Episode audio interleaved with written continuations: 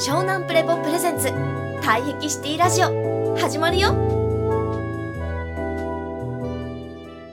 はい。これの話で結構すごい大事なコンテクストなので何度もリメンバーするべきだなと思ってるところがあってこれはやはり学びが浅いとどうしても勘違いするつまり、えっと、偽善になっていくポイントなんですよね。それはさっきの話と一緒で心が先か体が先かみたいな話ともちょっとすごい近くてつまり言葉ができる前に人体があったよねっていうのがあるじゃないですか。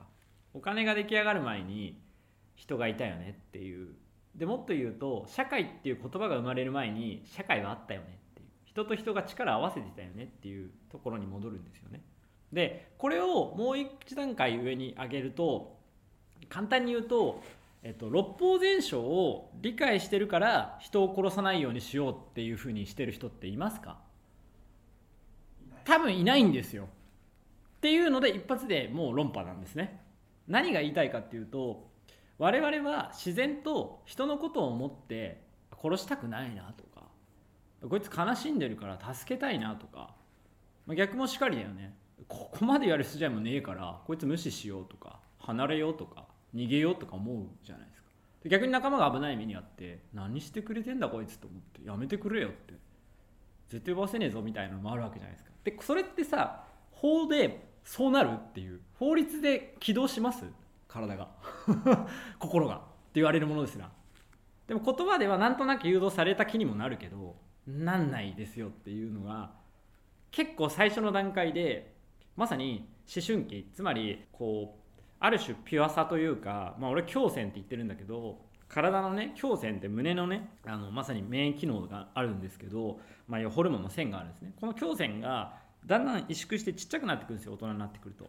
で子供の時は一番大きいんですけど思春期ぐらいが一番まあ限界なんですけどこの胸腺が縮んでくると何が起こるかっていうのを俺すごい思ってたことがあってそれが今の話で結構なんかそのシステムつまり人が動くのって人の体の反応ゆえだよなっていう結構シンプルなこれを連ボって言い換えることもできるんだけどときめきとか言ってるんだけど人に震わされて何か動くものだよなっていうのは結構言葉を覚える以前に感じてたものなんですよ僕らって。みんなね。だけどまさに適応、まあ、北 が言うように社会に適応するためにいっぱい勉強して受験してとかっていうところをやり始めたところで大学教育受けてとか就職してとかって言ってだんだんなってくるわけだよね。で、まあ、特に学校カーストでそこを意識し始めるところが入ると思うんですけどでこれは何が一番の問題かって言った時にやはり昨日の話だけど道具論とその戦争論と人体魂論三つどもえで、え社会と自分自身と他人を見直せる要は知性を身につけないと読み解けないんですね。つまり要は目標混乱って何度も言ってるけど人生混乱が起こっちゃうんですね。つまりなんでこの心と体があるのかがバグる。もっと言うと脳と腹の声とか胸の声とかの、まあ、俺が言って上丹田中丹田下丹田の思考センター、本能センター感情センターが何であるのかが分かんなくなっちゃうっていうことの混乱が起こるんです。でそれが今起きてる。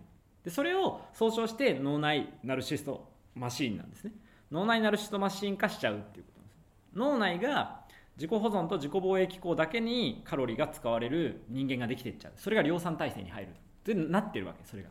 それが今の社会の構図。でそういう人たちはいちいち言葉の反応で自分や周りが社会が動いてる同一化してると思い込むっていう。それを世界系って呼んでたんですね。人が自分と同じような物語を生きてると思っちゃうっていう。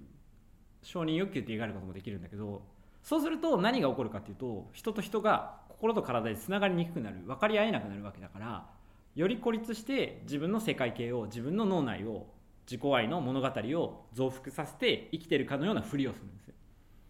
それを俗に言うそっけないとか冷たいとかまあなんか要は情緒を込めて人と向き合うことのセンスが失われるわけですね。それもっとひも手とかコミュ障とか言ってもいいし発達障害って言い換えてもいいんだけどまあそういうことなんで結局じゃあこれで要はもともと国とか近代国家とか法律ができる前に人と人がどのようにつながってたかっていうことを取り戻すために体育があるんですね。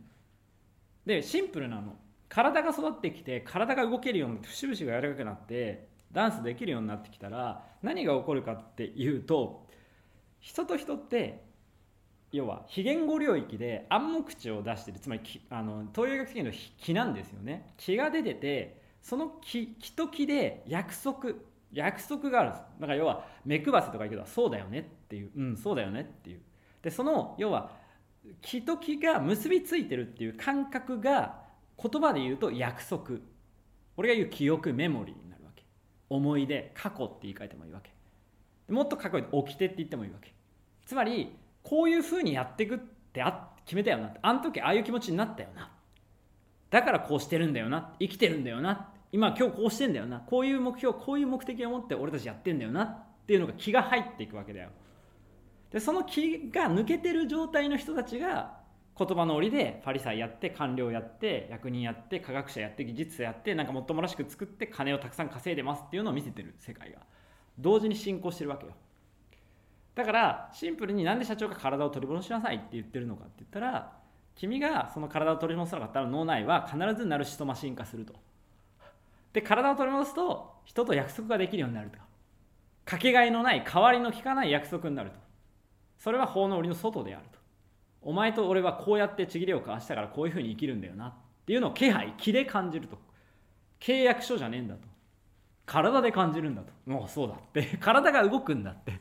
やっぱりそうしたくなるっていう。っていう時に生きる意欲生きててよかった。これでいいっていう。もうちょっと一番シンボライズされてるワードは何かっていうと一緒に痛みを愛せる関係ってことなのね。わかるかい？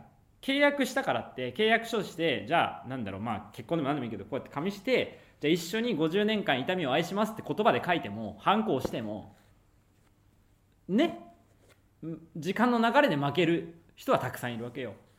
だから何が言いたいかと体じゃな体でしかないのよ。言葉を保証してくれないんだっていう事実を見ろよっていう社会の教師が本当は必要なのね。それが社会の裏側なの。でいいんだよ。うまくいかなくても。結局つながれなかった。結局言葉の折では勝てなかった。体が弱いからお互い体が心が弱かったから。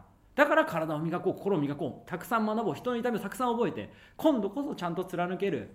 体でこうしてちぎりを交わして掟で守り抜いて死んでいけるぐらいの心と体養おうってかっこいい人いたっていう。うわ羨ましいかっけえってそこにミメーシスしていく感電していくそれが継承ってことなんだよって時にいいじゃん。それどっちも教えてるじゃん。負の部分も。いや失恋いっぱいある。失敗いっぱいあるよ。クソだよ。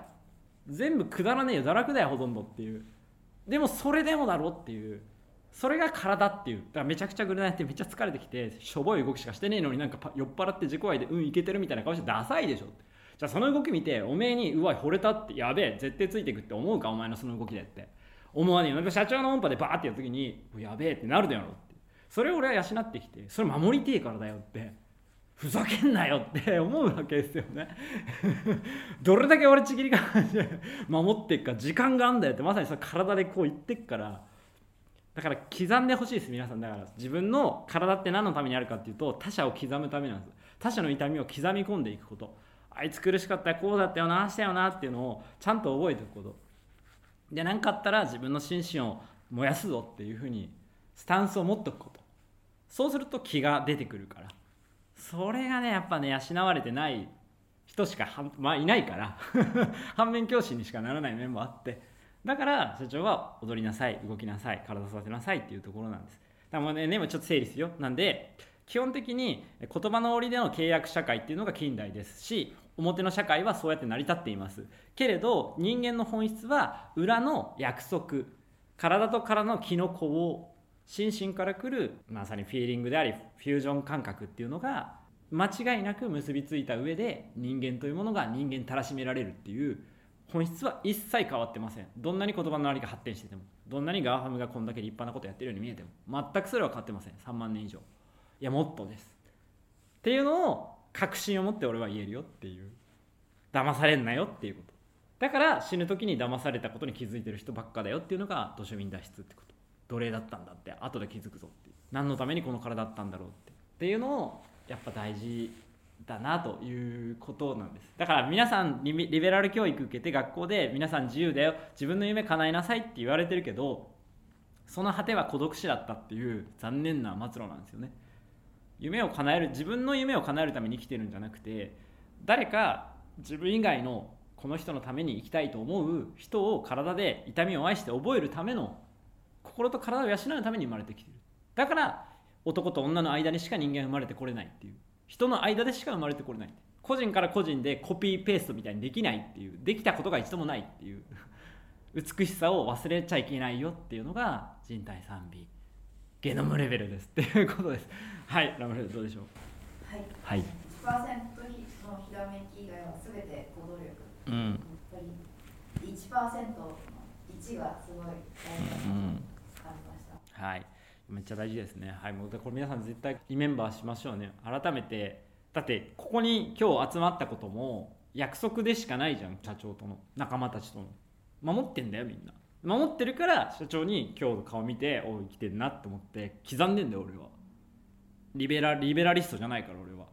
そこら辺のなんかヤフーの社長さんとかとは違うから関係ないから。でそこがやっぱり俺が、まあ、ある人、まあ、いてダンサーでもある理由だし表現者でもアーティストでもある本質だしある種人体端末サイエンティストとしてもそうだしこのフィジカルデザイナーとしてもそうだなと思うんで皆さんにこの体験を与えるためにここにいるっていうことだなというのをすごい思いますね。だから体験って言葉すごい大事だと思います。体験。体って書くでしょ体験の中に。だから脳研なんて言わないでしょ。体験が失われたんですよっていうことなんですよ。体験でしか人は動かない。本当はそれでしか生きてる意味なんて感じないよ。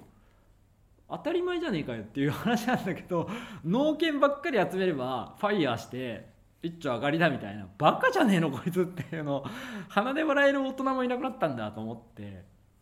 やっぱそこですねというところでした。はいありがとうございます。湘南プレボプレゼンツ退役シティラジオ。ご視聴ありがとうございました。続きは湘南プレボで検索してね。バイビー。